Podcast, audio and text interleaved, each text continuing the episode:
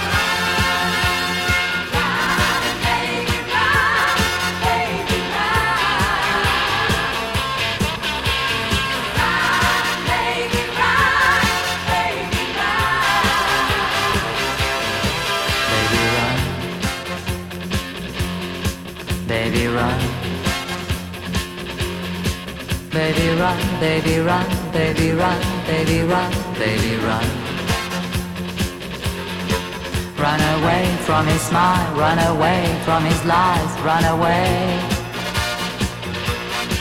Baby run, baby run.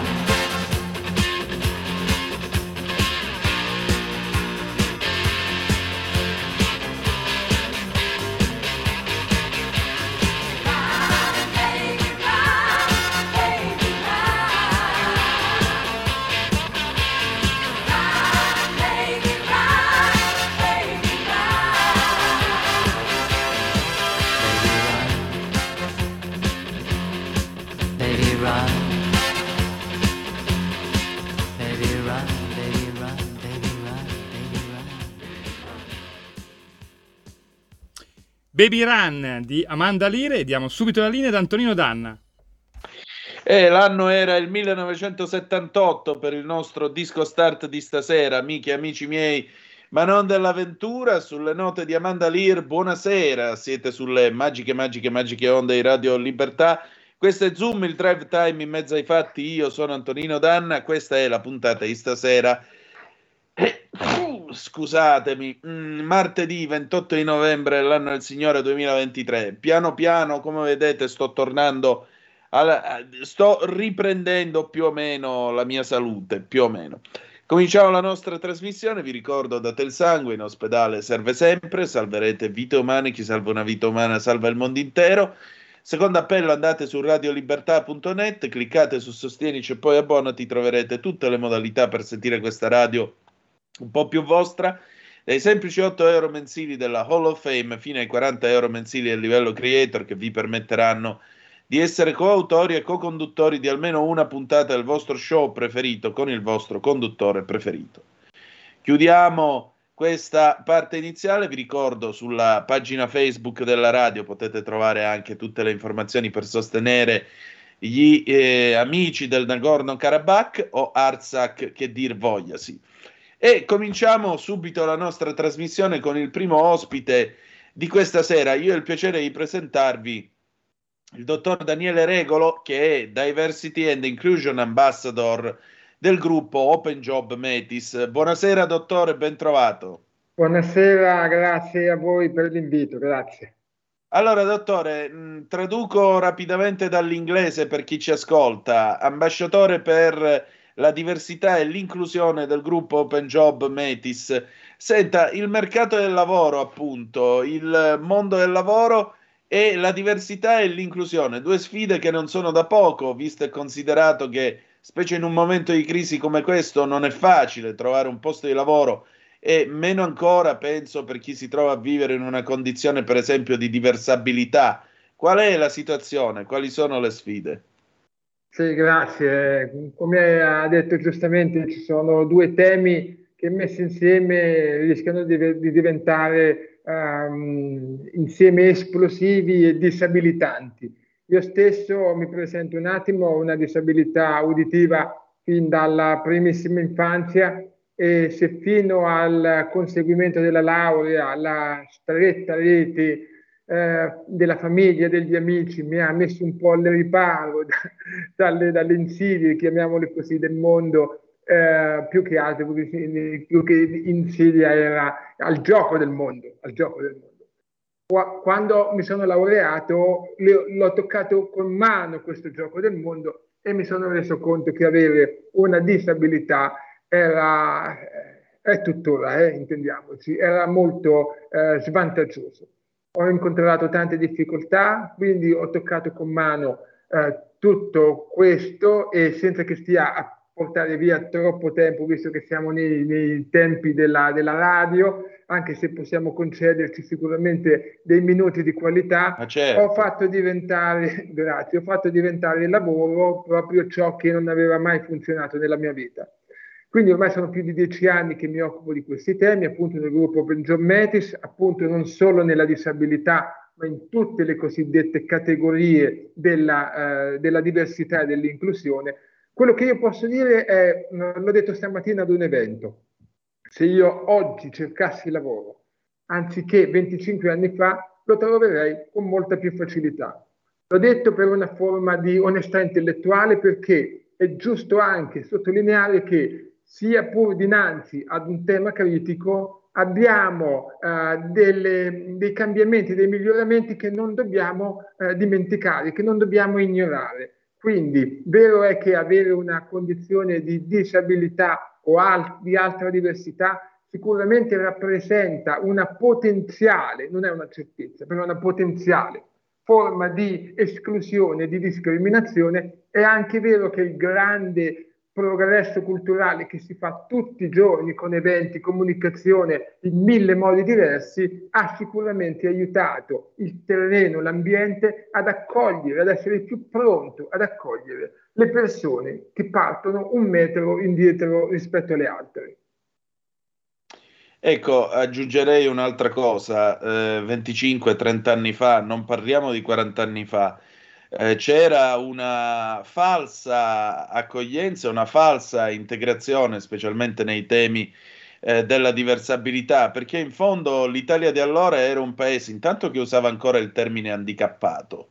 Certo. Nel caso di chiunque avesse un handicap, e non parliamo soltanto dell'handicap motorio, ma anche mentale, fisico e così via. Certo. Eh, l'altra cosa era una falsa tolleranza perché l'idea di fondo e purtroppo in alcuni ambienti, bisogna dirlo, ancora oggi è così, e sì, va bene, o compatisco lì per lì la tua condizione, però basta che tu stia a casa e non mi crei disturbo alla fermata del bus o se stai prendendo la metropolitana o se stai salendo sul treno, io posso lasciarti vivere e ti tollero, che è anche, diciamolo pure, del razzismo bello e buono, insomma, chiamiamo le cose con loro nome. Ecco, nel mondo del lavoro, quali muri sono stati necessari da buttare giù? Allora, eh, quello che, che, lei ha detto è giustissimo. Eh, avviene eh, certamente ancora oggi in forme magari più, in forme meno visibili e, e, magari più insidiose, perché un tempo ce ne accorgevamo prima. Eh, lei ha usato una parola handicappato, è giusto. Eh, anche la terminologia. È una parola cambia. odiosa, eh. Certo, è una parola che, che oggi non si usa più e anche questo ci fa capire l'importanza di usare le parole giuste eh, le parole danno la forma al mondo, quindi senza cadere in eccessi, e lo dico io per primo che sono testimonial di disabilità, però le parole, insomma, bisogna fare attenzione a, a quelle che si usano e eh, fare attenzione anche a quelle che non si dovrebbero utilizzare. Detto questo, oggi io credo che il problema forse maggiore, chiamiamola sfida, la sfida a cui le aziende, il mondo del lavoro sono chiamati è quello di capire che non è sufficiente assumere una persona svantaggiata con disabilità per tirare la linea, asciugarsi simbolicamente il sudore dalla fronte e dire abbiamo fatto il nostro. No, è sbagliato, perché quella persona che abbiamo assunto può fare carriera. Ecco, secondo noi ora bisogna alzare l'asticella e dire aziende, non tutte, ma in gran parte avete capito l'importanza dell'assunzione etica, ma anche economica, poi spiego perché, della persona con disabilità, ora cominciamo anche a pensare al, allo sviluppo di carriera. Perché una persona cieca, come la cara amica mia Consuelo, la saluto, una manager di, di, primo livello, eh, perché conosco solo lei? Io vorrei conoscere più persone con disabilità che sono delle o, o dei manager in azienda. Altra piccola cosa, mi riaggancio a quello che lei ha detto, quell'episodio mh, che lei ha spiegato molto bene, eh, ci sei, esisti, però non darmi fastidio. Allora, le persone con disabilità sono persone come le altre persone che fanno parte del circuito economico. Noi siamo dei consumatori di beni e di servizi e anzi dobbiamo anche spendere molto per via della nostra condizione di disabilità quindi metterci in condizione di lavorare permette al sistema economico di avere molta linfa in più di quella che non si avrebbe se lasciamo queste persone a casa. Senta, dottore, mm, intanto per i nostri ascoltatori 346 642 7756 se vogliono intervenire attraverso il WhatsApp o la zappa che dir vogliasi oppure 029294 7222 se volete telefonare. Senta, mh, mm, allora, finalmente qui stiamo assistendo a un vero e proprio rovesciamento di fronti, perché mentre una volta appunto la disabilità veniva vista come in fondo una situazione, non dico di assistenzialismo, e purtroppo per qualcuno lo è stato e come, con tutti i falsi invalidi che si sono improvvisamente sviluppati nel nostro paese, ma eh, mentre di- disabilità o scusi, diversabilità venivano, venivano considerate come situazioni di assistenzialismo, lei invece dice guardate che noi in realtà siamo consumatori e siamo consumatori tra l'altro che comprano molto di più rispetto a un consumatore tra virgolette normale. Eh, questo perché abbiamo delle esigenze particolari. Esattamente. Quindi esattamente. intanto c'è una possibilità di business e scusate, e aggiungerei, io non mi schiferei nemmeno a usare l'espressione business perché qui non si tratta di sfruttare nessuno, si tratta semplicemente di fornire dei servizi a qualcuno che evidentemente ne ha bisogno, li cerca e magari sul mercato non li trova. La seconda cosa che lei puntualizza, dice io onestamente non ho visto, e questa è una cosa che io trovo molto interessante nella nostra conversazione e la ringrazio per averla sottolineata. Cioè, lei mi dice che in pratica i dirigenti con una disabilità o diversabilità che dir vogliansi si contano sulle dita della mano di un monco, per citare Sergio Leone. Allora mi chiedo eh, quanto ancora ci vuole per compiere questa rivoluzione copernicana sia del pensiero che del lavoro. Come Open Job Metis cosa fate? Allora, io prima di dire, elencare qualche iniziativa concreta che cerchiamo di fare, mi riaggancio a questa piacevolissima conversazione sulla parola business. Uh, un mio conoscente ha una disabilità, si occupa di turismo accessibile, perché le persone che hanno una disabilità giustamente vanno in vacanza. Io non ho capito perché io dovrei stare a casa mentre voi andate in vacanza. Andando in vacanza e incontrando delle strutture che mi sanno accogliere, io porto anche altre persone, la famiglia, gli amici. E lui mi raccontava proprio che gran parte dei fruitori di questi servizi specialistici sono a volte le persone senza disabilità. Perché? Perché se noi progettiamo e non solo nel turismo, un mondo che sia un po' a misura di chi è svantaggiato, lo progettiamo in modo intelligente e l'utilizzo diventa molto più esteso per i beneficiari. Questa è la prima cosa, anche questa copernicana, gliela rubo, però tenevo molto a sottolinearla. Prego. Il secondo aspetto, scendendo nel concreto della domanda, è eh, che cosa facciamo? Facciamo tanto, cerchiamo di farlo soprattutto, questo lo sottolineo in modo intellettualmente onesto. Non dimenticate che io sono un ex candidato con disabilità, quindi abbiamo cercato di immaginare iniziative nell'ambito del gruppo Open Job Metis e con la eh, linea dedicata alle categorie protette di Self-Sub, Job Me Too, eh, iniziative eh, intellettualmente oneste, intelle- iniziative che, che siano apprezzate in primis dalle stesse persone con disabilità, per aiutarle anche a uscire a volte da dei paradigmi eh, sbagliati. Eh, devi sapere che quando io cercavo lavoro, mi dicevano, erano gli anni 90, è vero, però dicevano guarda, non ti assume nessuno perché le aziende sono insensibili. Quando sono diventato un addetto ai lavori mi sono reso conto che la verità, come sempre, non è né da una parte né dall'altra, ma è a, a, a metà della strada. Quindi le aziende sono a volte sensibili, a volte insensibili, come nella scuola ci sono dei professori più o meno sensibili, perché le aziende sono fatte da persone.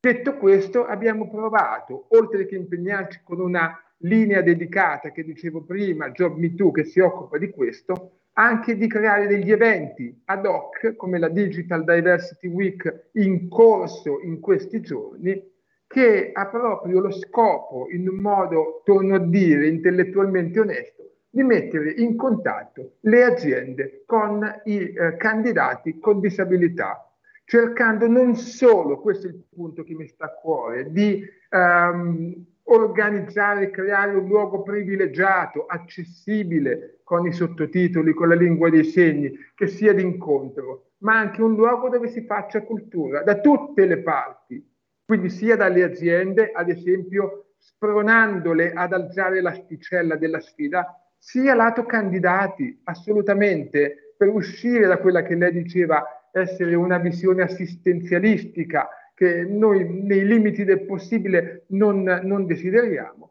affinché il processo di candidatura, affinché il proporsi ad un'azienda sia, più, sia un passo quanto più consapevole. Ecco, quindi io le direi che la, la differenza la fa la cultura. L'unico eh, ostacolo, di più che ostacolo, l'unica richiesta che fa la cultura è che ci vuole pazienza, ci vuole del tempo. I paradigmi non si cambiano dalla mattina alla sera, però si cambiano, questo è sicuro.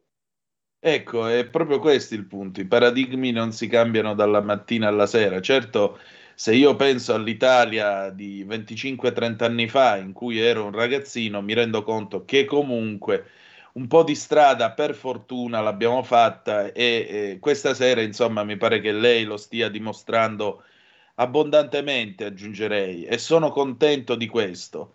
Ma eh, naturalmente non finisce qui. Non finisce qui significa che cosa, che cos'altro si può fare, dottore? Voi cosa fate oltre a questo? Allora, io credo che mh, bisogna mh, essere bravi ad insegnare la normalizzazione dobbiamo normalizzare, siamo tutte persone del mondo quando eh, mi occupo anche di temi di diversità e inclusione, quindi tutti temi che eh, oggi sono molto sentiti dalle aziende e non solo. quindi le differenze culturali, le differenze eh, religiose, eh, la più classica delle differenze, quella di genere, uomo-donna, ma anche altre categorie LGBTQ+, eh, nuovi temi come quelli dell'ageismo, delle differenze generazionali, ma sono, sono temi molto grossi. Ecco, bisogna normalizzare, bisogna venirsi incontro, bisogna liberarsi dai pregiudizi, dai bias o cercare tutti di avere quel pizzico di buona volontà per fare in modo che ci sia veramente uh, un avvicinamento, altrimenti queste, um, diciamo, tutti questi temi rischiano di essere paradossalmente uh, degli ostacoli. Ecco, noi dobbiamo essere bravi a normalizzare la condizione di ciascuno di noi. Ciascuno di noi porta una condizione che deve poi confluire in modo organico negli obiettivi e nei valori delle aziende. Ecco perché si tratta di un dialogo a cui tutti siamo chiamati. L'inclusione non cade dall'alto, l'inclusione si costruisce insieme, con cultura, anche bisogna conoscere certamente alcuni temi in modo dettagliato, questo è ovvio, ma non è neanche che si può chiedere a tutti di conoscere eh, alcuni aspetti così eh, dettagliati, così specifici. Di sicuro tutti noi abbiamo un ottimo strumento che è la buona volontà, il volerci tutti i giorni venire incontro. Io credo che su questo, che è banalissimo, dovremmo eh, prestare più attenzione, ecco, di sicuro. Senta, ci stiamo avviando alla conclusione. Mm, le chiedo, tra le storie che lei ha accompagnato, le storie di lavoro di cui lei si è occupato, ce n'è una che le è rimasta particolarmente nel cuore? Eh, tutte, una per una perché ogni, in ognuna, in ogni storia, in ogni collocamento ben riuscito, io rivedo la mia storia. Um, guardi, le dico una cosa che fa un po' sorridere. Um, io ricevo oggi così tanti complimenti, eh, quanta, eh, che fanno un po' da bilancia a, a, a, a, tutte le volte che in passato, quando cercavo lavoro, eh, le persone mi, mi, voltavano le spalle. Ecco, io mh, sono felice di oggi, di questa affermazione professionale, di questa riconoscibilità, di essere qui intervistato, ma non dimentico mai tutte le volte che mi hanno voltato le spalle solo, questo lo sottolineo per il fatto di avere una solidità. Quindi ogni volta che una, un inserimento va a buon fine, ogni volta che l'azienda ci ringrazia per essere stata così attenta e vicina, ogni volta che arrivano alle nostre recruiter quelle, quei messaggi inaspettati dei candidati che hanno trovato lavoro grazie a noi, eh, io, ogni, ogni, storia mi, mi colpisce e qui non, non posso fare una classifica.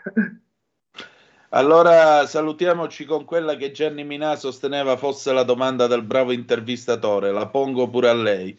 Che cosa farà domani? Uh, quello, che, quello, che, ho fatto oggi è possibilmente meglio, ecco, cercando di non dimenticare mai che senza eh, le mie colleghe e i miei colleghi potrei fare veramente ben poco. Grazie al dottor Daniele Regolo, Diversity and Inclusion Ambassador del gruppo Open Job Metis. Dottore, grazie davvero e buonasera. Altrettanto a voi, grazie, buona serata. Noi andiamo in pausa e poi torniamo con i Pink Floyd, The Trial, il processo 1979, tra poco. Stai ascoltando Radio Libertà, la tua voce libera senza filtri né censure, la tua radio.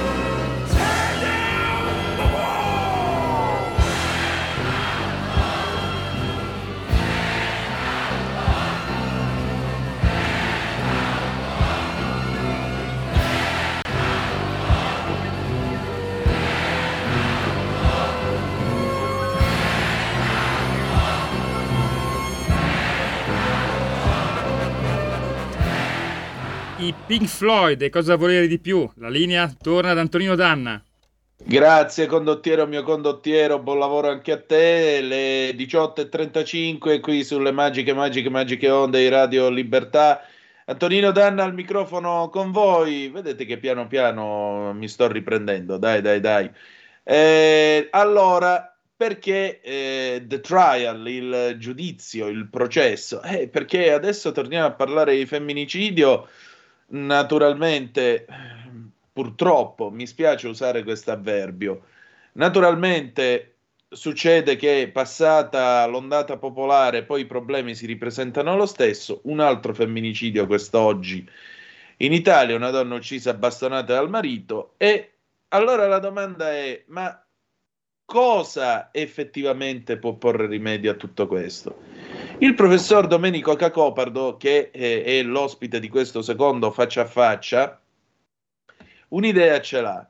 E l'idea è che non possiamo parlare sempre e soltanto di dare giri di vite su giri di vite. Si torna ancora una volta al grande vecchio problema, quello della certezza della pena. Non ci credete? State a sentire un po'. Vai Giulio Cesare. Stasera è tornato da noi il professor Domenico Cacopardo, insigne giurista e opinionista per il quotidiano Italia Oggi. Io lo voglio ringraziare come sempre per la sua cortesia, per la sua presenza, perché eh, ha scritto con la sua consueta lucidità, diciamolo pure, eh, il 23 di novembre un pezzo nel quale giustamente osserva i domiciliari non bastano più, la repressione deve anche poter prevenire i reati. Ovviamente si parla di femminicidio, si parla della povera Giulia Cecchettin e in particolare si pongono, diciamo così, due temi. Uno è il tema del fattore G, come lo chiama lei, cioè il fattore della giustizia. L'altra è che sostanzialmente ci vogliono delle norme che siano più effettive per quanto riguarda le misure cautelari scelte dal giudice, perché eh, naturalmente non c'è soltanto il caso di Giulia Cecchettin, c'è il caso, lei lo citava, di questo marocchino che, malgrado avesse il divieto di avvicinamento alla sua fidanzata o comunque a questa che era la sua compagna,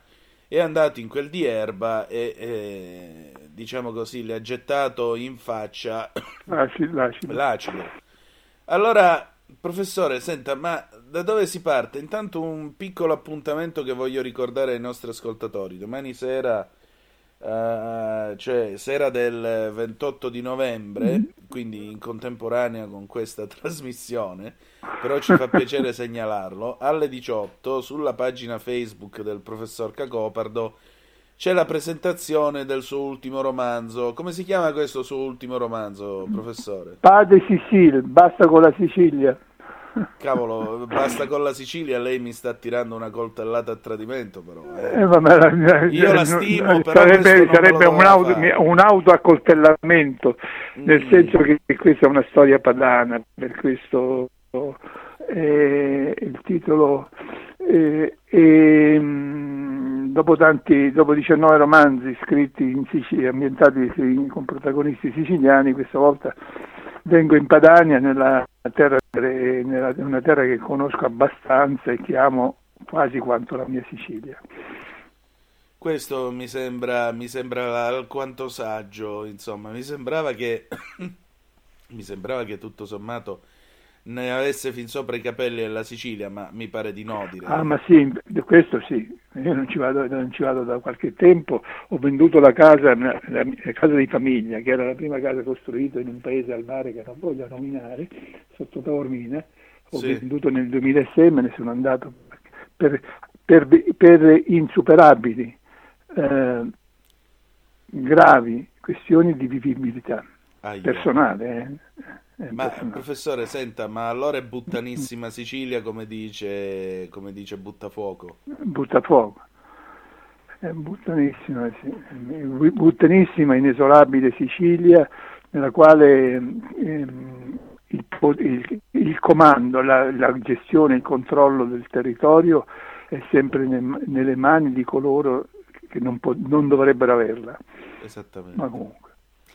Comunque, tornando a noi, appunto, tornando al caso della povera Giulia e tornando più in generale ai femminicidi, che cosa si è rotto? Che cosa non funziona più nel fattore giustizia, come lo chiama lei? Eh, cosa non funziona più è, è- è una domanda a cui non ci può essere risposta, tenuto conto che la giustizia non funziona in generale. non eh, veda, ne- eh, co- costantemente esponenti dell'ordine giudiziario, ma anche delle politici che si occupano dei problemi delle forze dell'ordine, invocano un- aumenti di personale e il numero di addetti eh, al italiano nettamente superiore a quello francese pro capite eh, ogni 100.000 o ogni 1000 ogni 100.000 cittadini è nettamente superiore a quello francese a quello tedesco a quello britannico. E quindi la, la richiesta continua di eh, cioè addebitare alla politica alla comunità il, malca- il malfunzionamento della giustizia e delle forze di polizia, che è un altro capitolo eh, pesante, e trasferire sulle spalle del, del- del contribuente, che è la prima vittima della giustizia che non funziona, ulteriori oneri per una giustizia che attraverso l'aumento di personale non risolverà nessuno dei suoi problemi. Eh, bisogna, eh, io, eh, a me piace essere definito un eretico e eretico lo sarò in questa- anche in questa trasmissione. Secondo lei lei è un uomo di lavoro, esiste un, una struttura elementare o non elementare della società umana che funzioni se non c'è un ordine gerarchico? Punto interrogativo. No, nessuna, eh, deve nessuna. esserci una gerarchia.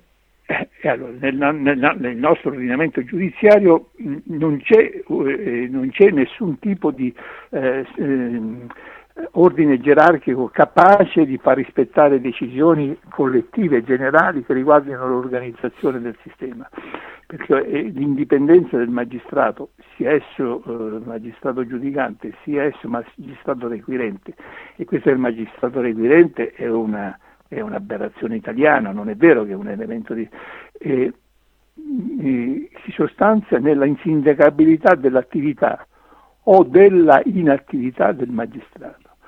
E, eh, in, molti, in- in molti casi, in molte circostanze, chiunque di noi ha constatato che l'esercizio dell'attività di giustizia è un esercizio analogo a quello che fa l'impie- l'impiegato delle poste quando bo- mette il bollo alle raccomandate Esatto. meccanico, senza nessuna partecipazione umana, senza nessuna partecipazione inte- e soprattutto senza nessun riscontro di, produ- di produttività.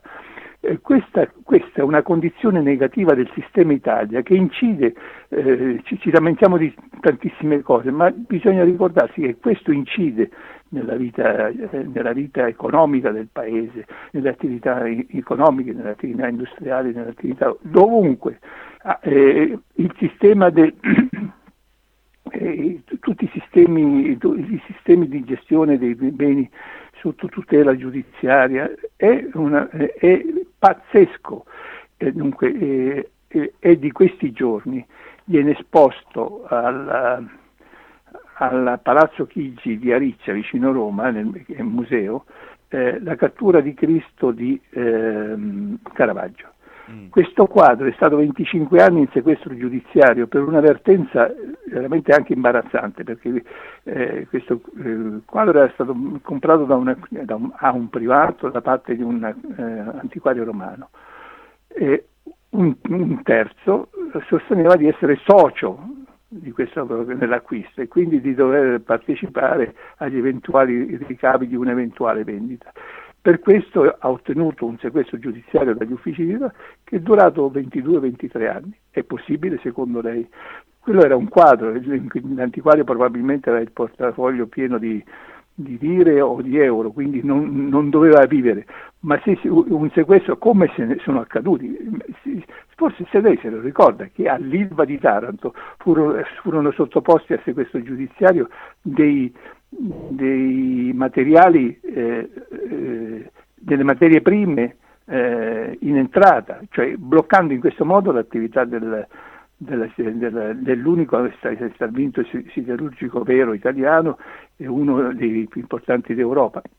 Quindi eh, eh, e questi sono fattori economici che noi diciamo, ma, ma sono fattori economici che influiscono su tutto il resto. Poi passiamo al caso di Giulia. Il Sì. caso di Giulia, eh, secondo me non c'è una ricetta oggi per, per, eh, risolvere, cioè, per affrontare questo problema.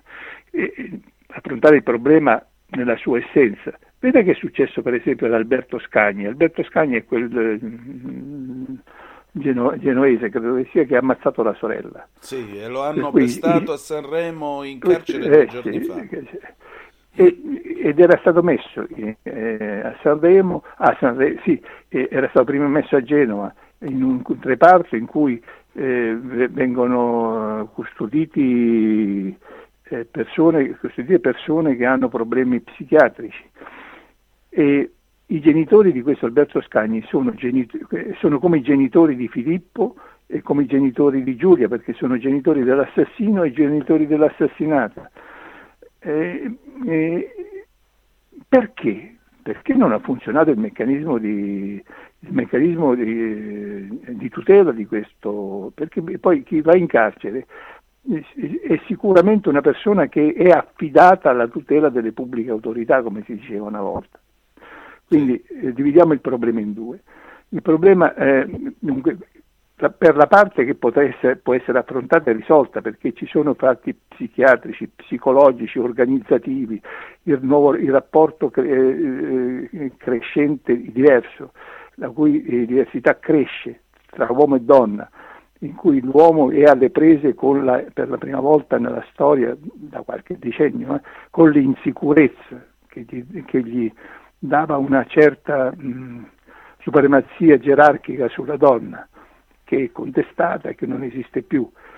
Gerarchia, eh, superiorità gerarchica che è il fondamento della società islamica, eh, tanto en passant e che è una delle ragioni per cui eh, in Iran, per esempio, eh, tutto il clero eh, sciita è fortemente nemico dell'Europa e del mondo occidentale perché ha, concesso questa libertà alla donna che potrebbe rivol- rivoltare il sistema. Comunque, questo fatto eh, non lo so perché la scuola secondo me non è la, non, c'è, non c'è un corpo, corpo insegnante ehm, adatto, adeguato ad affrontare questo problema, a parte oziose discussioni in cui ognuno poi rimane dalla, dalla, dalla sua uh, idea.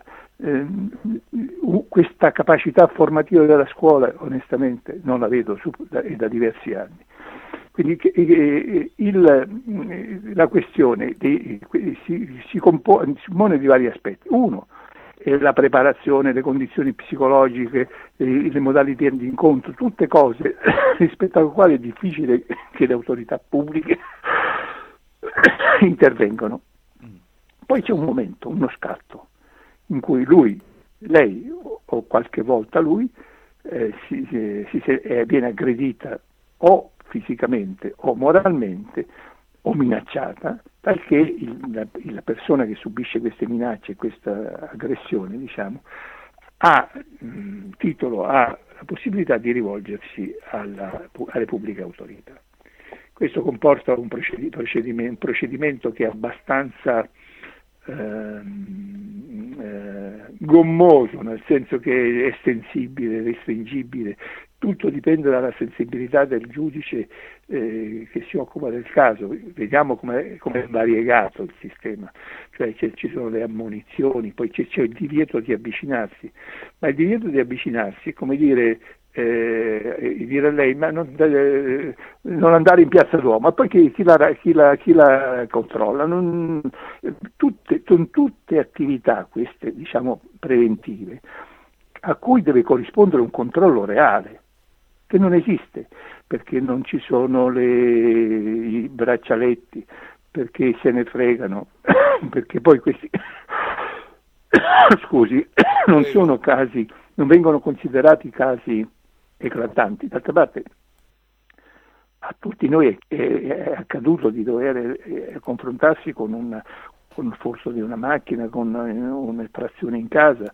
E normalmente gli operatori di polizia, carabinieri, polizia che siano che si presentano, ah, questi non si, eh, inutile, non, non verranno presi, hanno, eh, sono, hanno un atteggiamento rinunciatario già all'inizio.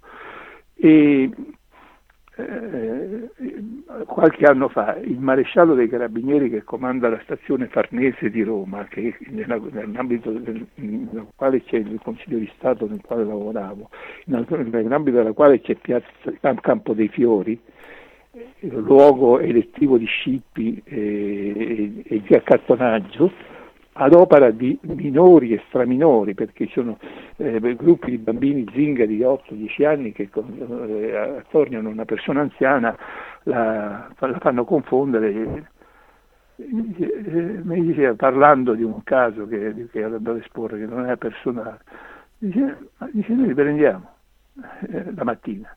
Il pomeriggio si sono in piazza perché li portiamo dai, ai genitori e i genitori li mandano perché quella, cioè, c'è un, un buco nella, nella, gestione della, della, dell'ordine pubblico che, se, eh, che, deve essere chiuso, ma deve essere chiuso anche, una, anche con una diversa sensibilizzazione delle forze di polizia, a parte la follia che noi abbiamo tre forze di polizia eh, che comunicano poco, nonostante i miglioramenti comunicano poco tra di loro, come si è visto anche nel caso di, di Giulia. Certo. Eh, eh, tre, tre, uffici personali, tre uffici, tutto. E, e perché li abbiamo? Perché si tratta di tre corporazioni potenti rispetto alle quali nessuno in politica ha la forza politica e civile di mettere mano a una riforma del sistema. Eh, mm, ma, eh, ma, lo paghiamo, lo paghiamo ogni giorno. Tra l'altro nel caso di Giulia c'è stata una segnalazione di uno che ha assistito all'aggressione stata, no, a cui non è stato dato corso. E non è uno scandalo perché è normale che sia così. Eh, io vivo a Parma, ma a Parma se lei ha bisogno dei carabinieri della polizia di notte eh, può rinunciarsi perché, perché, non ci sono, ci, credo che sia una o due le pattuglie eh, che sono in circolazione, sono sempre impegnate, ovviamente, come del resto anche i vigili, i sono scomparsi dal territorio delle città, da Roma, da Milano, da Parma, dappertutto, si vedono solo in occasione degli incidenti. E, il che significa che tutto, manca tutta la parte della prevenzione. Quindi bisognerebbe, e questo sarebbe possibile, perché aumentare le pene serve a qualcosa se poi le pene non sono effettive. È una minaccia, come dire, eh, come eh, la storia di Tecoppa, la sa, no? Tecoppa dice state fermo che te, ti accoppo.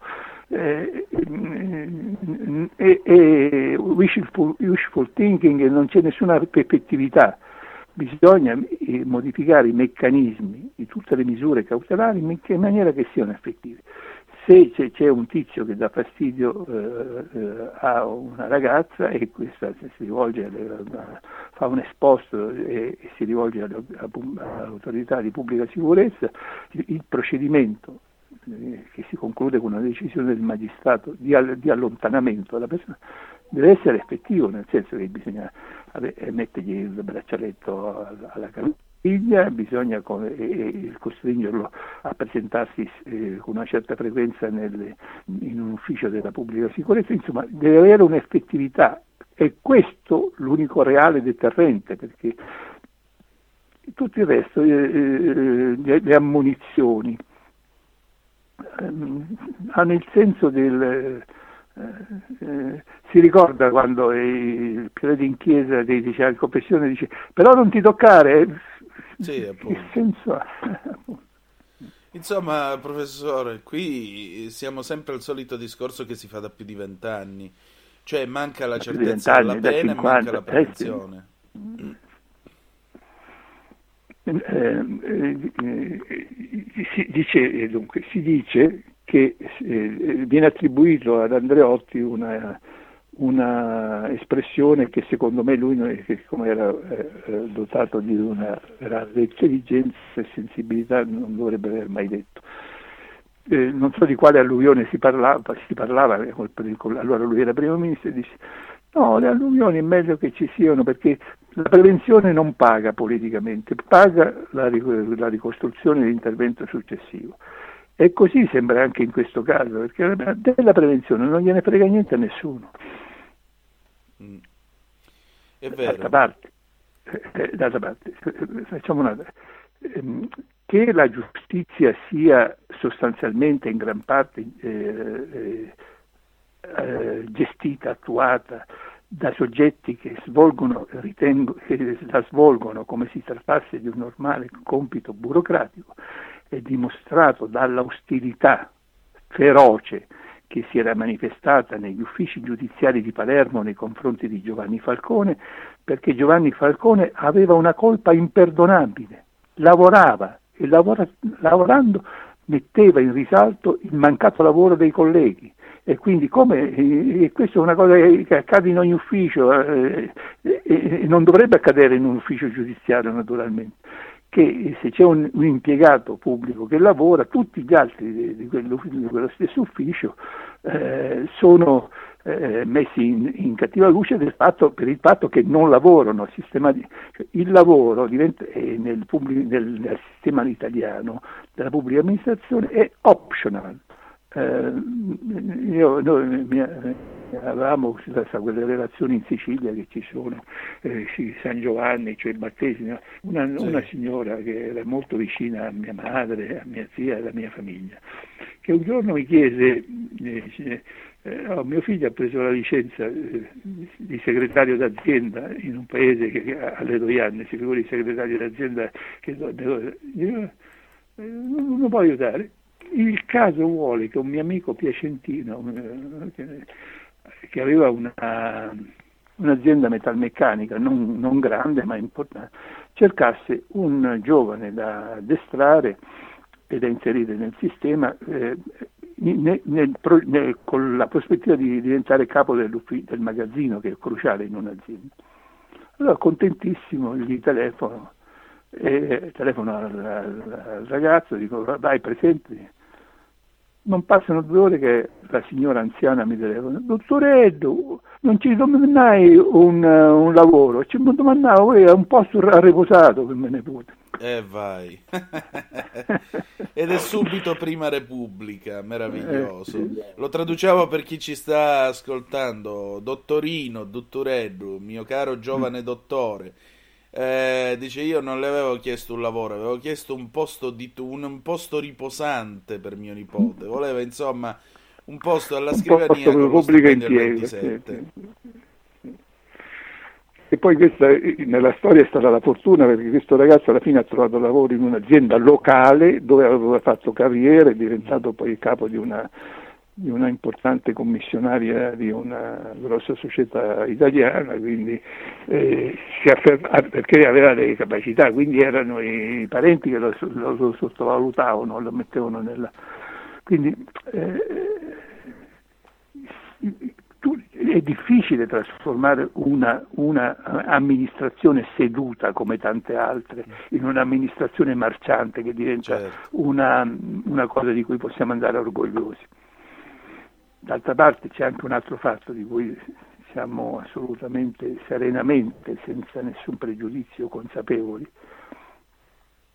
Eh, ti, quello che tira è l'ipotesi di reato del politico che va sui giornali e crea fama, peso, benefici.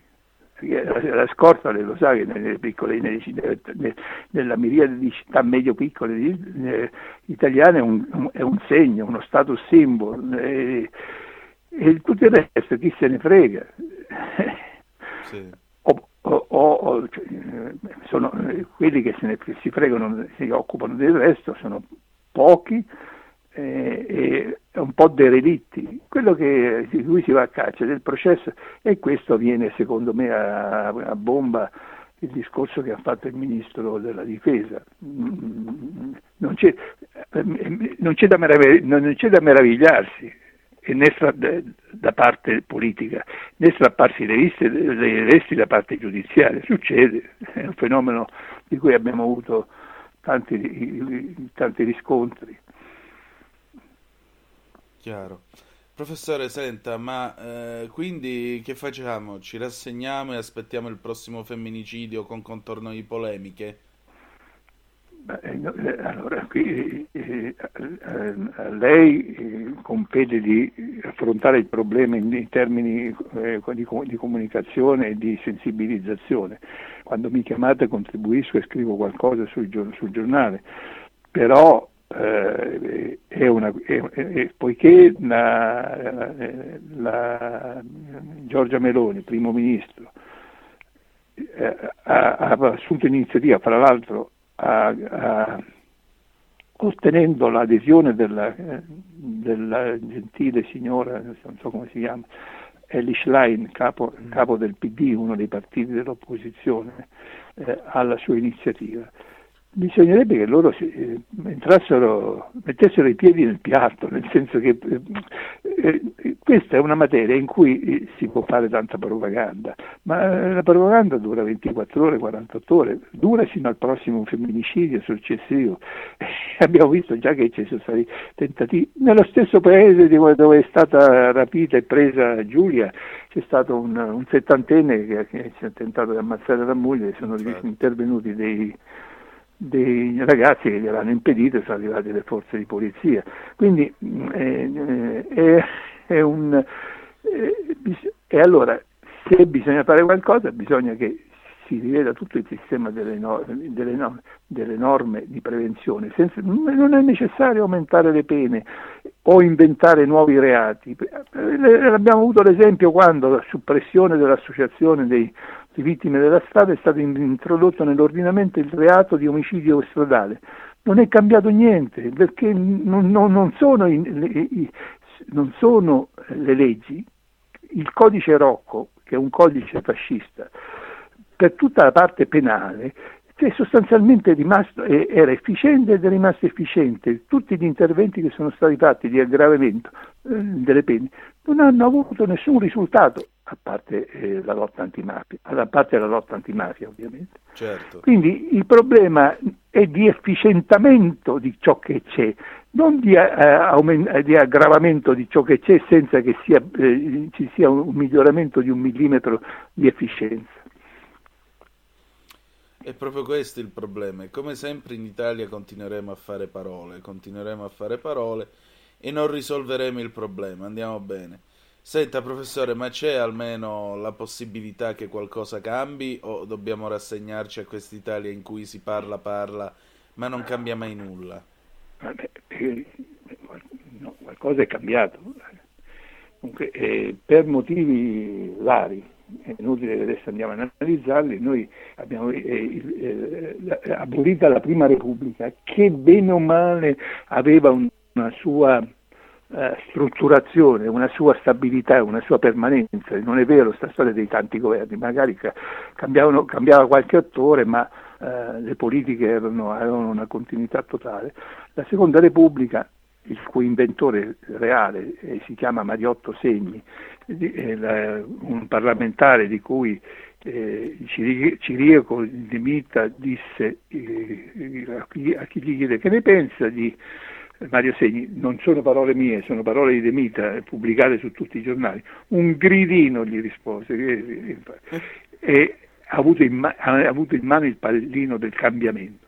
La seconda Repubblica eh, è, partita sull'idea di un bipolarismo che non si è realizzato per tanto tempo e che ha comportato una serie di formule di governo che, come abbiamo visto, destra-sinistra, ehm, pasticciate, che non rispondevano eh, ai desideri di nessuna delle parti dell'elettorato che avevano votato i partiti che erano nel governo, perché ognuno ha votato, quelli del centro-sinistra votavano perché il centro-sinistra prendesse il potere e quelli del centro-destra altrettanto.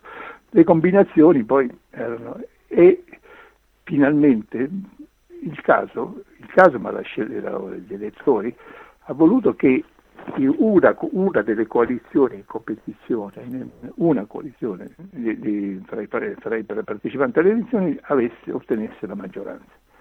Questo è il cambiamento, il cambiamento è sostanziale perché la maggioranza deve governare, deve andare avanti fino alle prossime elezioni. Se fa, fa, se fa bene, va bene, eh, sarà premiata, se non va bene eh, non sarà premiata.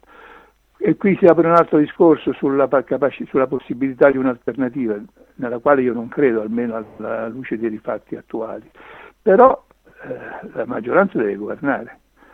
E poiché, maggior- poiché il sistema eh, delle, delle, coalizioni prevede coalizioni, quindi prevede che com- alc- almeno alcuni dei componenti di una coalizione ab- hanno possibilità di determinare le scelte politiche, cioè di condizionare il primo ministro rispetto alla politica che vuol fare, qui c'è ancora un germe che bisogna vedere se nel corso di questa legislatura con un'azione politica tra virgolette efficace eh, sarà eliminato oppure non sarà eliminato. Finché rimane questo ehm, questo elemento eh, anche le maggioranze che abbiamo visto vittoriose alle elezioni eh, contengono in se stesse un germe che ne, ne, mina la stabilità e la capacità politica. Comunque è, è un'occasione questa per il Paese eh, e, e, che deve essere considerata tale non solo da quelli che hanno votato per il centro-destra, ma quelli che hanno anche votato per il centro-sinistra o per quella, o quella, o per quella mh, a quella cosa che si chiama eh, 5 Stelle, i grillini. Perché attraverso è una fase in cui ognuno si può organizzare, cioè ognuno può, allora, chi è, eh, vuole opporsi alla, alla, Meloni con un briciolo di, eh, di possibilità deve immaginare un programma alternativo e un, una, immaginare un'Italia alternativa, politica alternativa rispetto a questo. Mi pare che qui invece il silenzio sia assoluto, cioè ECGP, elettroencefalogrammo piatto, però questa è una mia opinione. Professore, che dire, grazie, insomma, non è un bello scenario, ma io la ringrazio sempre per la sua... Tuttavia, no, c'è, c'è, c'è, c'è una positività, c'è una maggioranza eh, parlamentare, c'è una maggioranza politica, vediamo, eh, potrebbe eh, mettere eh, dare il via a una serie di misure coerenti. Importantissimo quello che cioè, mi pare che non sia nemmeno valorizzato quello che è successo sul PNRR, cioè l'approvazione delle modifiche eh, proposte dal governo italiano e, e, e c'è una, possi- una prospettiva al netto della inefficienza della pubblica amministrazione che si possa realizzare, eh, realizzare tutto o gran parte di esso, il che significherebbe che l'Italia cambia. E questa è la speranza. Allora, professore, io la ringrazio come sempre. Ricordo... Grazie a lei. buon... Voglio ricordare ai nostri ascoltatori il suo ultimo libro, Pade Sisil. Dov'è che lo possiamo comprare, professore? In libreria, in libreria o su Amazon. Perfetto. E allora, grazie ancora e al grazie. piacere di ritrovarci presto. Buongiorno, buongiorno. Stai ascoltando Radio Libertà, la tua voce libera, senza filtri né censure, la tua radio.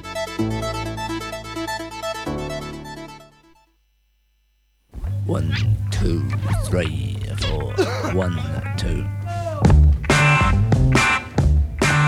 Let me tell you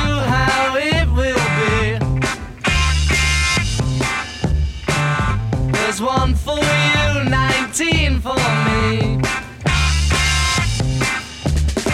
Cause I'm the tax man.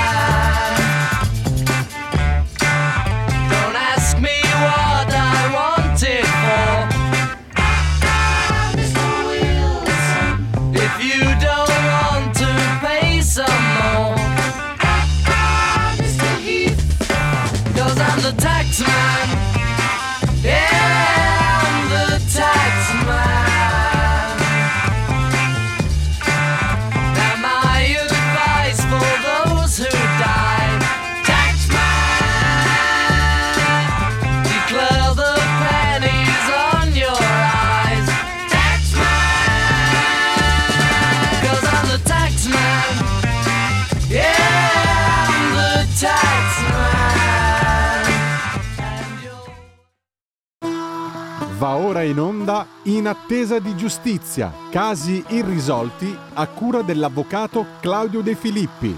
Una vita da mediano, lavorando come un reali. La linea torna a te, Antonino. Grazie condottiero mio condottiero, le 19 e 11 minuti di questo martedì 28 novembre, Antonino Danna al microfono con voi, avete ascoltato i Beatles, Dal 1966 con Taxman, pure i Beatles se la presero con l'ente, eh, quella che noi chiameremmo oggi Equitalia, se la presero con eh, gli esattori delle tasse inglesi perché per la loro categoria, per il loro scaglione, pensate, l'aliquota era pari al 95%, incredibile ma vero, era l'anno 1966, pensate quanto guadagnavano i Beatles per pagare quell'aliquota, ma noi stasera abbiamo con noi l'avvocato Claudio De Filippi e il suo cliente, il nostro ospite, il signor Reboa. Buonasera a entrambi. Buonasera, buonasera dottore. E allora, stasera Ciao, siete in ciao a ottima compagnia. salve ai, ai radioascoltatori.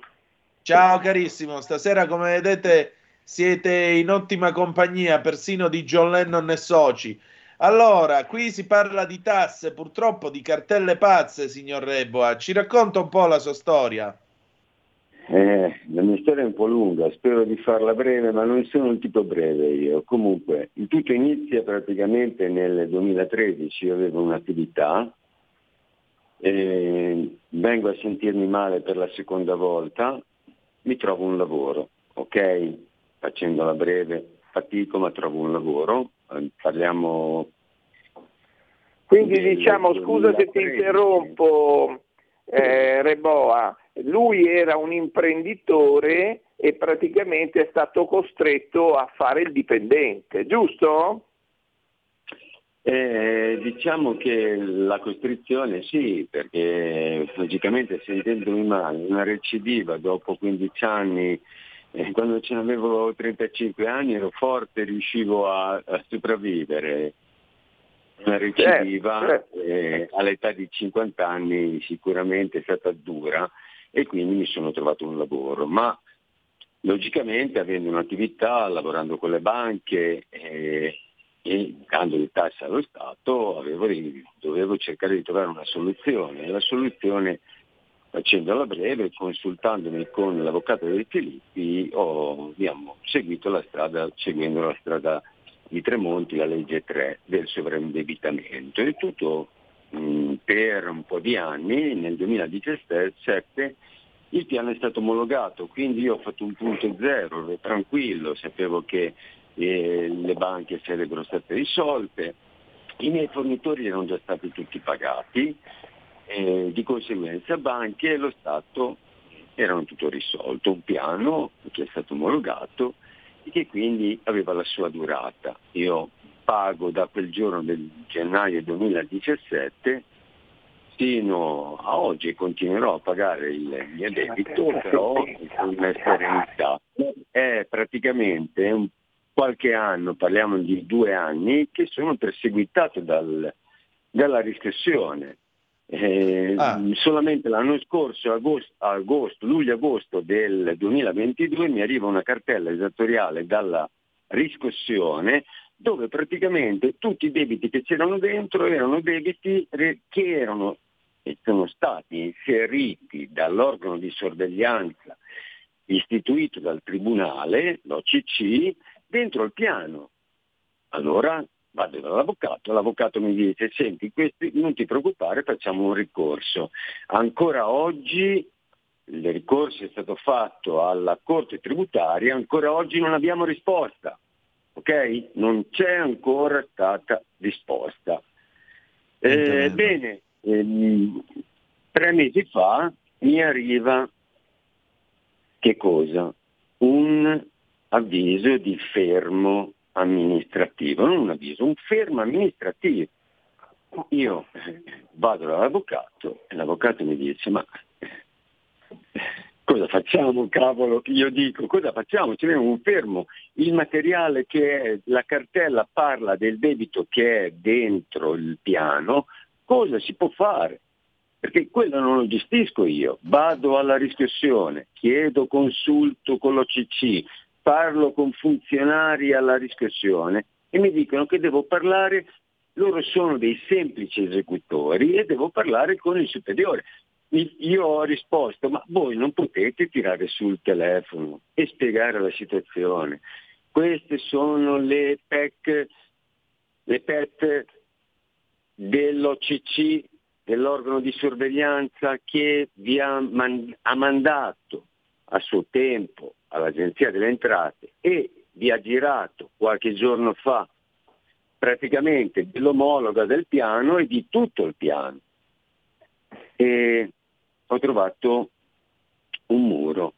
Allora ritorno dall'avvocato e gli dico, senti avvocato, l'OCC mi dice che tu devi andare dall'Agenzia delle Entrate, non dall'Agenzia della Riscossione, dall'Agenzia delle Entrate.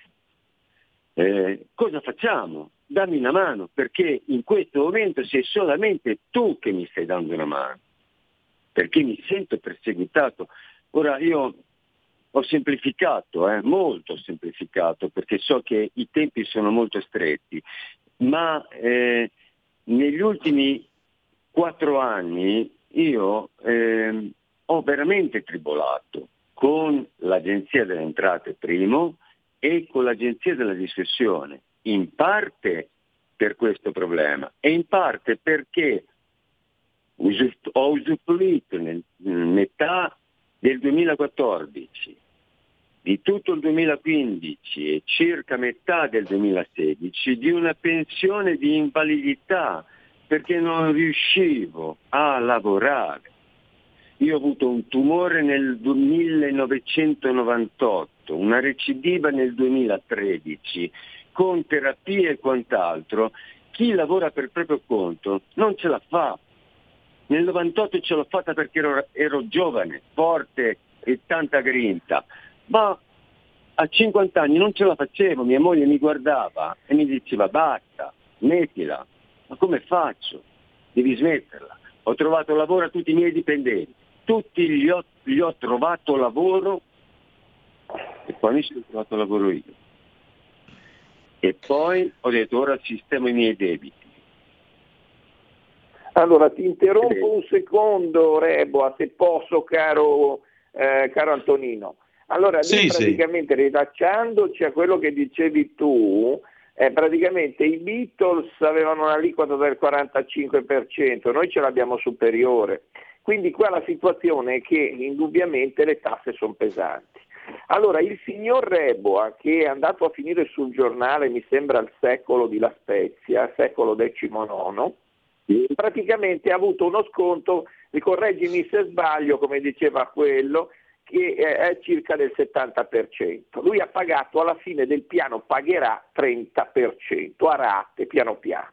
Allora, queste rate c'è di mezzo anche l'Equitalia. A un certo punto, se l'Equitalia non vuole aspettare le rate del piano di sovraindebitamento, è chiaro che poi le chiede a lui, ma questo non va bene. Noi l'abbiamo scritto negli atti, abbiamo scritto che lui non deve pagare perché deve pagare l'OCC. Ma l'OCC non ha ancora i soldi perché ovviamente viene pagato a rate e quindi l'Equitalia preferisce chiedergli direttamente. Però non è giusto perché se c'è un piano indubbiamente va rispettato. Poi dimmi la differenza. Allora a questo punto la situazione qual è? Che lui è un sovraindebitato, quindi la legge salva suicidi, la legge 3 2012, eccetera, eccetera, il cosiddetto sovraindebitamento. Però lui lamenta il fatto che dice ho chiuso con le banche, quindi le banche hanno preso quello che prenderanno nel piano, ma l'Equitalia non ci sta, non vuole aspettare e mi chiede i soldi. Poverino, lui dice io sono, io sono stalkerizzato, stalking giudiziario dell'Equitalia. Io gli dico guarda, sono cartelle pazze, bisogna opporle. Però la situazione l'abbiamo già detto, cioè è una situazione che in effetti abbiamo visto l'ultima volta, noi ci siamo visti tante volte in studio, poi lascio la parola al protagonista, abbiamo controllato e molte di queste cartelle, non tutte, ma molte, sono anche condonate. Quindi noi abbiamo fatto pure un modello che lui ha firmato l'ultima volta che ci siamo visti, si chiama SL1, è un modello che va a cancellare cartelle condonate, cioè le cartelle sotto i 1000 euro dal 2000 al 2015. Ecco, io volevo precisare un po' tutta sta vicenda sintetizzandola. Sì, però sai qual è la cosa che mi lascia veramente esterrefatto? Ma è mai possibile che con tutta la tecnologia e così via, se queste sono cartelle condonate, per quale motivo tornano alla carica? Cioè, non sono in Eh, grado di controllare nei loro computer eh, che le cartelle sono condonate? Il povero cliente che sta testimoniando ha fatto 10-12 cause, forse anche 15-18, cioè non so se preavviso mia. di fermo amministrativo, fermo dell'autoveicolo, intimazione di pagamento, le cartella e questo e quell'altro. E lui poverino si trova un po' in una situazione di eh, essere bastonato, questa è un po' la storia. Allora noi ovviamente eh, stavamo dicendo questo con Antonino la volta che sono venuto lì in trasmissione, non vedo l'ora di tornarci, che eh, l'Equitalia dovrebbe mettere ordine nelle sue vari dipartimenti, perché se quello delle cartelle condonate, l'u- l'ufficio delle cartelle condonate non sa quello che fa l'ufficio della rottamazione 4, che lui ha fatto anche quella, e quell'altro non sa che cosa ha fatto l'ufficio della... allora diventa poi una situazione ingestibile. E il cittadino Certo. però ne va di mezzo. Signor Reboa, e adesso cosa si fa? Ma eh, cosa posso fare? Eh, la mia intenzione, parlando con mia moglie, la mia famiglia mi è vicina, molto vicina, e se non ci avessi avuto la mia famiglia vicino, sinceramente eh, non so come sarebbe andata a finire. Comunque la mia famiglia vicina mi dice, Angelo, non ti stressare, perché sai cosa vuol dire stressarti? Sai cosa vuol dire, cosa ti porta a stressarti? Bene, parliamo di nuovo con l'avvocato, il quale, devo dire, non è pubblicità questa, è vero, cioè, è una persona che ti fa aspettare quando lo vai a trovare perché c'ha veramente tanta gente.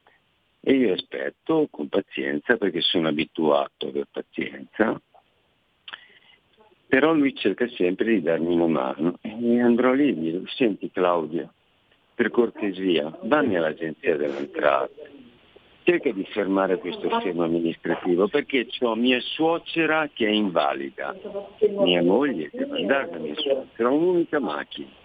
Attualmente ci muoviamo con la macchina che mi impresta mio figlio, ma anche lui c'ha la sua vita.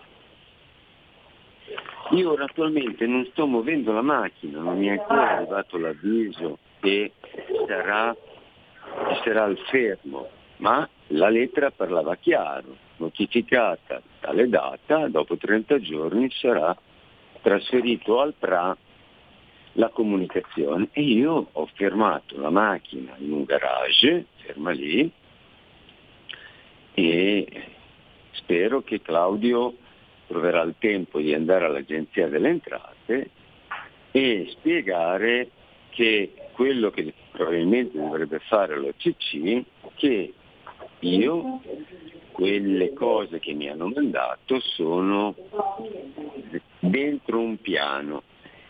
Io ho dei debiti, è stato deciso dal Tribunale una cosa, io li pago, il Tribunale mi ha detto che devo pagare in quella determinata data, io la pago, mi sono organizzato, ho fatto un punto zero, Mm, non ho problemi.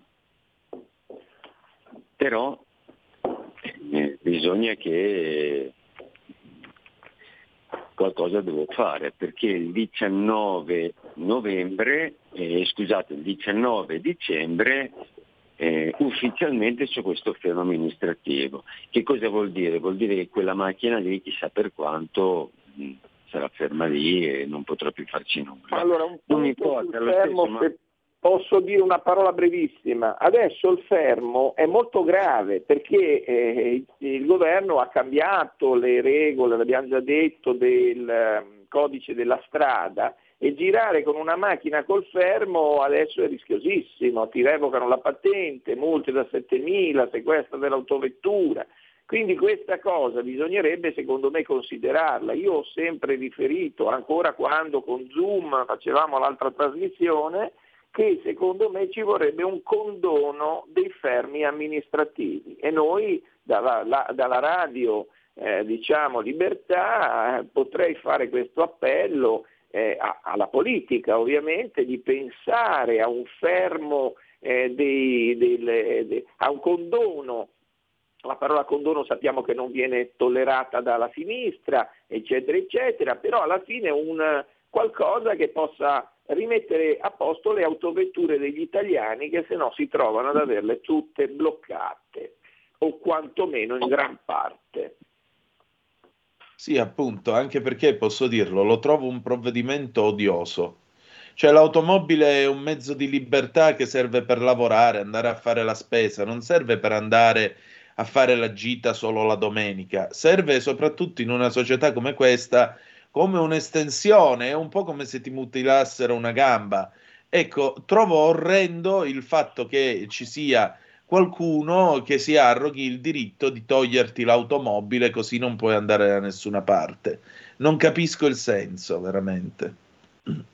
Anche perché chi non usa la macchina non può pagare le tasse le tasse sono molto forti. Adesso per dire un'ultima cosa, vado un po' fuori del seminato rispetto al protagonista Reboa, cioè praticamente adesso il 30 di novembre, dopodomani, scade la rata della rottamazione 4, in realtà l'hanno portata poi al 7 dicembre. Ma come si fa a pagare, l'abbiamo detto tante volte, in due rate così pesanti, pari al 10% di tutto quello che è il passato di un, di un eh, contribuente? In una rata al 31, al 31 di ottobre e un'altra rata al 30 di novembre. Ma qua serve un altro intervento della politica. Rinviate la rata del 31 di ottobre e del 30 di novembre. Eh, io ho fatto anche una petizione online su change.org per di- chiedere che rata, queste rate, tutte e due, vengano rinviate. Io ho proposto entro fine anno per ragioni di, di bilancio, ma è chiaro che è troppo poco sarebbe meglio se andasse a, a gennaio, a febbraio, a marzo, si potesse dare più tempo, perché gli italiani vogliono pagare, ma non hanno tempo, gli danno troppo poco tempo, le rate sono molto forti, sono quasi a volte insostenibili. Per concludere, abbiamo ancora due minuti. Come possiamo uscire da questo dramma? Ma io eh, Faccio una frase che mi ha detto l'avvocato collaboratore dell'avvocato De Filippi eh, qualche una settimana fa. Mi ha detto, eh, lei che paga regolarmente i rateizzi, le tasse, tutte le cose, è perseguitato. Chi non paga non è perseguitato. Ma come mai? Eh. Bisognerebbe non pagare. La filosofia è quella, l'incentivo è non pagare, così non pagherai mai. Non lo so. Io devo pagare perché ho un debito e lo devo pagare. Questo è dentro la mia testa. Però eh, eh, i dati dicono che chi non paga non paga, punto. Io direi che ci sono due categorie di contribuenti. La prima è quelli che non hanno nulla. Non hanno nulla, quindi sono persone che non gliene frega niente, non ti daranno niente, ti daranno quello che vogliono. La seconda categoria sono quelli che hanno qualcosa. Non dico che hanno tanto, hanno qualcosa, hanno una casa, hanno delle proprietà, hanno qualcosa. Allora perché lo Stato giustamente, il signor Rebo appartiene alla seconda categoria? Perché non fa questa differenziazione in questo calderone dicendo tutti sono evasori? E questo non è giusto, perché eh, certo. l'ha detto il capo dell'Equitalia. Non è giusto che vengano tutti considerati evasori. Gli italiani non sono evasori, almeno quelli della seconda categoria, perché se hanno qualcosa, quella è gente che vuole pagare e allora non trattare tutti allo stesso modo, come quando vai in banca e ti danno un conto, sei un pensionato, sei un imprenditore, sei questo, tutto uguale. No, ci sono esigenze diverse. Allora, chiaramente avere una mentalità di tipo tu non hai nulla, sei un evasore, può essere anche una, eh, una, può essere vero, può essere vero, ma c'è anche chi non ha nulla e non è un evasore perché non c'ha nulla, perché non ce l'ha fatta nella vita e non si può certo imputare questo di esserlo però eh, almeno quella è una possibile, eh, può essere vero in alcuni casi, ma non puoi dire che sia evasore colui che non ce la fa. perché ribadisco sempre che secondo l'articolo 53 della Costituzione le tasse vanno pagate proporzionalmente ai propri redditi. Se tu mi chiedi 100.000 euro, come il caso di quel pensionato di Milano che abbiamo affrontato con Antonino, non, che non è mai stato sentito, ma lo inviteremo eventualmente, certo. perché è un mio cliente, questo qua doveva pagare 31, il 31 di ottobre 130.000 euro, 30 di novembre 130.000 euro e 65.000 euro il 28 o il 30 di marzo. Allora 200, 300.000 euro. Come fa un pensionato con 900 euro? Perché lo Stato non interviene anche su questo? Sempre il terzo, la terza diciamo, eh, istanza alla politica di intervenire. Perché non fate una legge per cui uno che non ha un reddito di 900 euro deve avere almeno 20 anni di rate? Dategli 30 anni di rate, dategliene 10, ma non ce la fa in 72 rate, in, in, 36 in 18 rate trimestrali che equivalgono a 6 anni, come la rottamazione. Ha bisogno di 10 anni, ha bisogno di 20 anni, ha bisogno di 30 anni, perché la gente vuole pagare. E dagli il tempo. E applicagli un piccolo interesse in modo che lo Stato non gli si rubi nulla, però non possa neanche pretendere chissà che. A questo punto mi sembra una proposta, eh, e di proposte ne abbiamo fatte tante, il condono per, per chi ha le multe, eh, l'intervento sulla rottamazione quater, date più tempo, date 10 anni, date 20 anni, date 30 anni di rate, la gente paga, invece se gli date eh, un mese non ce la fa. Esatto. Con questo noi abbiamo finito, io vi ringrazio del vostro tempo e ci ritroviamo. Ci ritroviamo non il 5 perché Zoom non andrà in onda il 4 e il 5, io sostituirò Giulio Cainarca al mattino, ma eh, ci si ritrova il 12 di dicembre. Grazie ancora. Grazie, grazie Antonino, grazie alla radio. Ciao. Prego, pausa. Stai ascoltando Radio Libertà. La tua voce libera, senza filtri né censura. La tua radio. E la linea torna ad Antonino Danna per le ultime news, poi daremo il qui Parlamento che vede protagonista il deputato della Lega Igor Iezzi sul decreto immigrazione. Grazie condottiero mio condottiero. Allora, sapete che eh, stamattina c'è stata una forte polemica per quanto riguarda la questione del mercato tutelato dell'energia. Sono qui sull'ANSA, Salvini sul mercato tutelato dell'energia, rimediare all'errore. Il vice premier conto sulle interlocuzioni di Fitto con la Commissione UE, PD al governo, prorogare le misure. Dice Matteo Salvini, di mercato tutelato abbiamo parlato stamane, conto che col dialogo si riesca a rimediare a un errore che ci siamo trovati sul tavolo. L'ha detto il leader della Lega, Matteo Salvini, alla stampa estera. Salvini ha parlato delle interlocuzioni del ministro Fitto con la Commissione, auspicando una soluzione positiva. Il vice premier si è detto favorevole alla proroga. L'interlocuzione con la Commissione europea ci sarà, contiamo di risolvere il problema senza emendamenti, anche perché non abbiamo cifre da investire nel settore come Francia e Germania conto che si riesca a rimediare a un obiettivo che purtroppo Draghi e chi c'era prima di lui avevano messo come milestone nel PNRR. Ha spiegato il piano, riferisce Salvini, e ridiscuterne tempi e modi. Una volta portato a casa questo, finanziariamente ci staremo dentro. Non è un problema, il problema è che è una trattativa a due, dice sempre Salvini all'ANSA. Continua poi All'ANSA un appello al governo a modificare il decreto energia approvato ieri dal Consiglio dei Ministri è stato lanciato dal PD.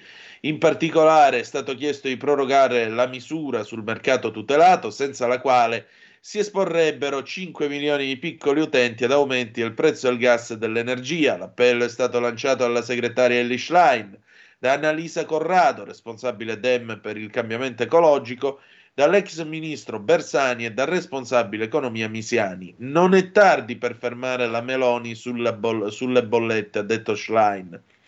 Il mercato tutelato dell'energia e del gas, scrive ancora Lanza, è un tema serio su cui dobbiamo discutere nel merito. Ci sono elementi sui quali c'è un dibattito, verificheremo le modalità con cui poter seguire questo dibattito.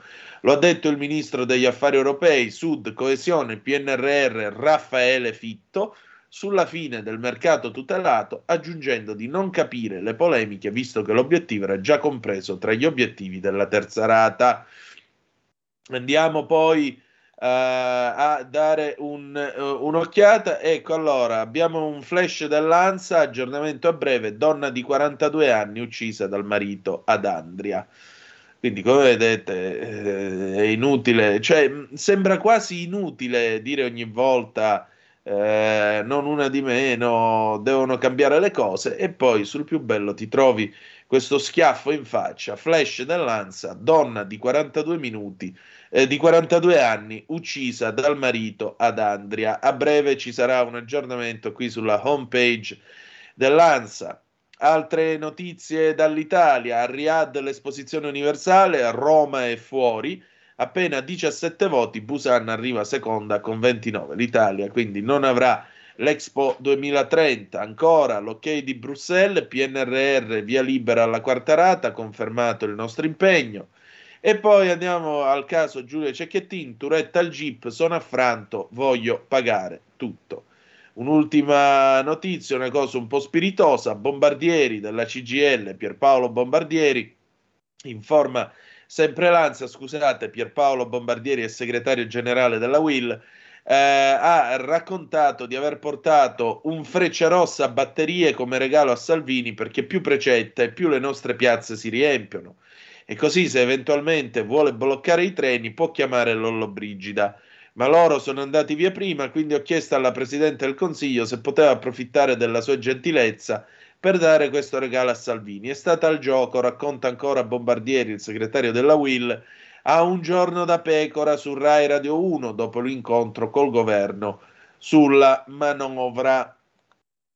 Infine chiudiamo con la guerra in Medio Oriente. La guerra in Medio Oriente oggi vede alcune notizie. Pare che, eh, informa la Croce Rossa, sembrerebbe che ehm, per, ci, sarà, ci, saranno altri 12 ostaggi che eh, sarebbero in marcia verso il territorio israeliano. Quindi Hamas starebbe rilasciando altri 12 ostaggi in, questi, in questo momento eh, diretti appunto eh, sul territorio israeliano. La notizia arriva sia dalla Croce Rossa che riferisce la BBC eh, direttamente anche dalle Israel Defense Forces, le forze armate di Israele. Um, questo, tra l'altro, il rilascio di quest'oggi è parte di un'estensione eh, di altri due giorni alla pausa nei combattimenti che vedrà il rilascio di ostaggi da parte di Hamas e in cambio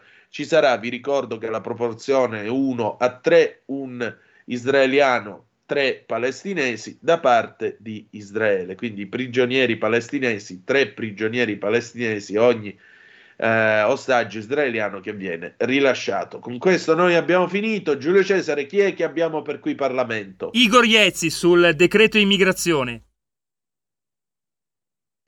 Benissimo, allora noi ci salutiamo qui. Eh, la canzone d'amore sarà scelta da Erika John Legend Hollow Me del 2013, che direi di più che ci si ritrova domani alla solita ora, con aria fritta, tra l'altro, sulle magiche, magiche, magiche onde di Radio Libertà. Ma che volete di più dalla vita? Restate con noi e soprattutto ricordate che the best is yet to come, il meglio deve ancora venire. Vi ha parlato Antonino Danna. Buonasera. Qui Parlamento. L'onorevole Igor Iezzi. Prego, onorevole. Sì, grazie Presidente, sottosegretari. Io credo che sia importante capire prima di tutto il contesto nel quale noi stiamo operando. Per questo vorrei iniziare ricordando Tomà Perotto. Se ne è discusso poco nel nostro Paese. Si tratta di un ragazzo di appena 16 anni, di origine italiana. Qualche giorno fa era nel suo piccolo paesino, nella Francia profonda. Pensava di trascorrere una serata serena, stava partecipando al ballo d'inverno, si divertiva, tranquillo, con gli amici. Una di quelle feste che servono per cementare quel senso di di comunità che, che caratterizza molte realtà europee. Una serata normale, finita purtroppo con la sua morte, ucciso da un'orda di aggressori, una ventina, armati di coltelli e di macete. Come ha detto un membro dell'esecutivo d'Oltralpe, si trattava di giovanissimi tutti di nazionalità francese, ma non ce n'è uno che abbia un cognome francese, tutti arabi, naturalizzati evidentemente all'oscuro delle ridicoli teorie della sinistra italiana sullo ius cole, che dovrebbe magicamente portare all'integrazione chiunque ottenga la cittadinanza. Loro integrati evidentemente non erano e odiavano tutto e tutti, la società che li aveva accolto e i loro vicini, soprattutto quelli di pelle bianca, un massacro etnico, perché secondo tutti i testimoni e i resoconti giornalistici, gli aggressori, mentre accoltellavano chiunque passasse loro vicino, gridavano di voler uccidere i bianchi. Odio allo stato puro, esattamente come quello dell'uomo che si è appostato fuori da una scuola a Dublino, dove ha accoltellato tre bambine e una maestra con un furore senza senso, che ha poi scatenato una rivolta per le strade della città. Sembra si tratti di un algerino e guarda un po', anche lui è naturalizzato. In Italia non è diverso, questo è quello che abbiamo in casa, per questo servono regole. Oggi noi, e con noi intendo non solo l'Italia, ma tutta l'Europa, abbiamo a che fare con questo odio. Noi agiamo in questo contesto e con questi fenomeni dobbiamo fare i conti. Subiamo flussi massicci di ingressi irregolari, la guerra in Ucraina, la crisi del grano, il terrorismo palestinese che rischia di far saltare il Medio Oriente, l'instabilità nordafricana, tutti eventi che contribuiscono a rendere ancora più pericolosa la pressione alle nostre frontiere. Frontiere che tutti ormai dovrebbero considerare come frontiere europee. Nell'attesa che l'Europa metta in campo misure serie, noi non possiamo stare con le mani in mano. Come ho già detto anche in altre occasioni, l'Italia è un grande paese e quando ha fatto da sola i risultati li ha ottenuti. Basti ricordare l'esperienza al Viminale di Matteo Salvini, capace di ridurre gli sbarchi e azzerare i morti nel Mediterraneo. E questo nonostante una parte della magistratura sia politicizzata. Siamo l'unico paese dove un magistrato prima scende in piazza con la bandiera rossa contro i decreti sicurezza e poi si mette la toga per andare in tribunale e giudicare quei provvedimenti contro i quali ha protestato. Mi sembra evidente che Palamara abbia insegnato poco al nostro paese. Con questo provvedimento aggiungiamo un altro tassello alla nostra azione per prevenire e contrastare l'immigrazione irregolare. Se il Movimento 5 Stelle a un certo punto ha preferito abbandonare la Commissione per andare a dormire, perché il lavoro evidentemente da quelle parti fa paura, il PD ha portato avanti uno strenuo ostruzionismo tanto duro quanto inutile. Non ci ha sorpreso da sempre, quando tentiamo di bloccare il business dell'accoglienza, dobbiamo affrontare la loro opposizione. In questi giorni hanno messo in dubbio la nostra dignità, la nostra umanità, le nostre coscienze. Quello che ci distingue da voi è il nostro voler rimanere umani. Avete scelto la disumanità invece del rispetto delle leggi. Ci hanno accusato di ferocia, di violenza sui minori, di disinteressarci dei loro diritti, di essere indifferenti ai morti nel Mediterraneo. Loro pensano di avere la verità in tasca, sottosegretari. Loro, e solo loro, sanno distinguere il giusto dallo sbagliato, il bene dal male. Quante volte, sottosegretario, le hanno chiesto in commissione di riscrivere la lista dei paesi sicuri? La Libia per loro non è sicura, la Tunisia ovviamente non è un paese sicuro. Per loro anche l'Albania che è membro della Nato e in procinto di entrare nell'UE, non è sicura, nonostante sia guidata da un partito socialista che per inciso, a quanto sembra, conta più del Partito Democratico. Nelle cancellerie europee ancora ridono per l'assurda richiesta avanzata da uno sprovveduto parlamentare del Partito Democratico di escludere il Partito Socialista albanese dal PSE. Insomma, nessun paese è sicuro, tranne noi, che quindi dobbiamo accogliere tutti, ovviamente ospitandoli nelle strutture gestite dalle COP e lautuamente pagate dallo Stato. Sottosegretario, invece io provocatoriamente la vedo diversamente e le chiedo, l'Italia è veramente un paese sicuro?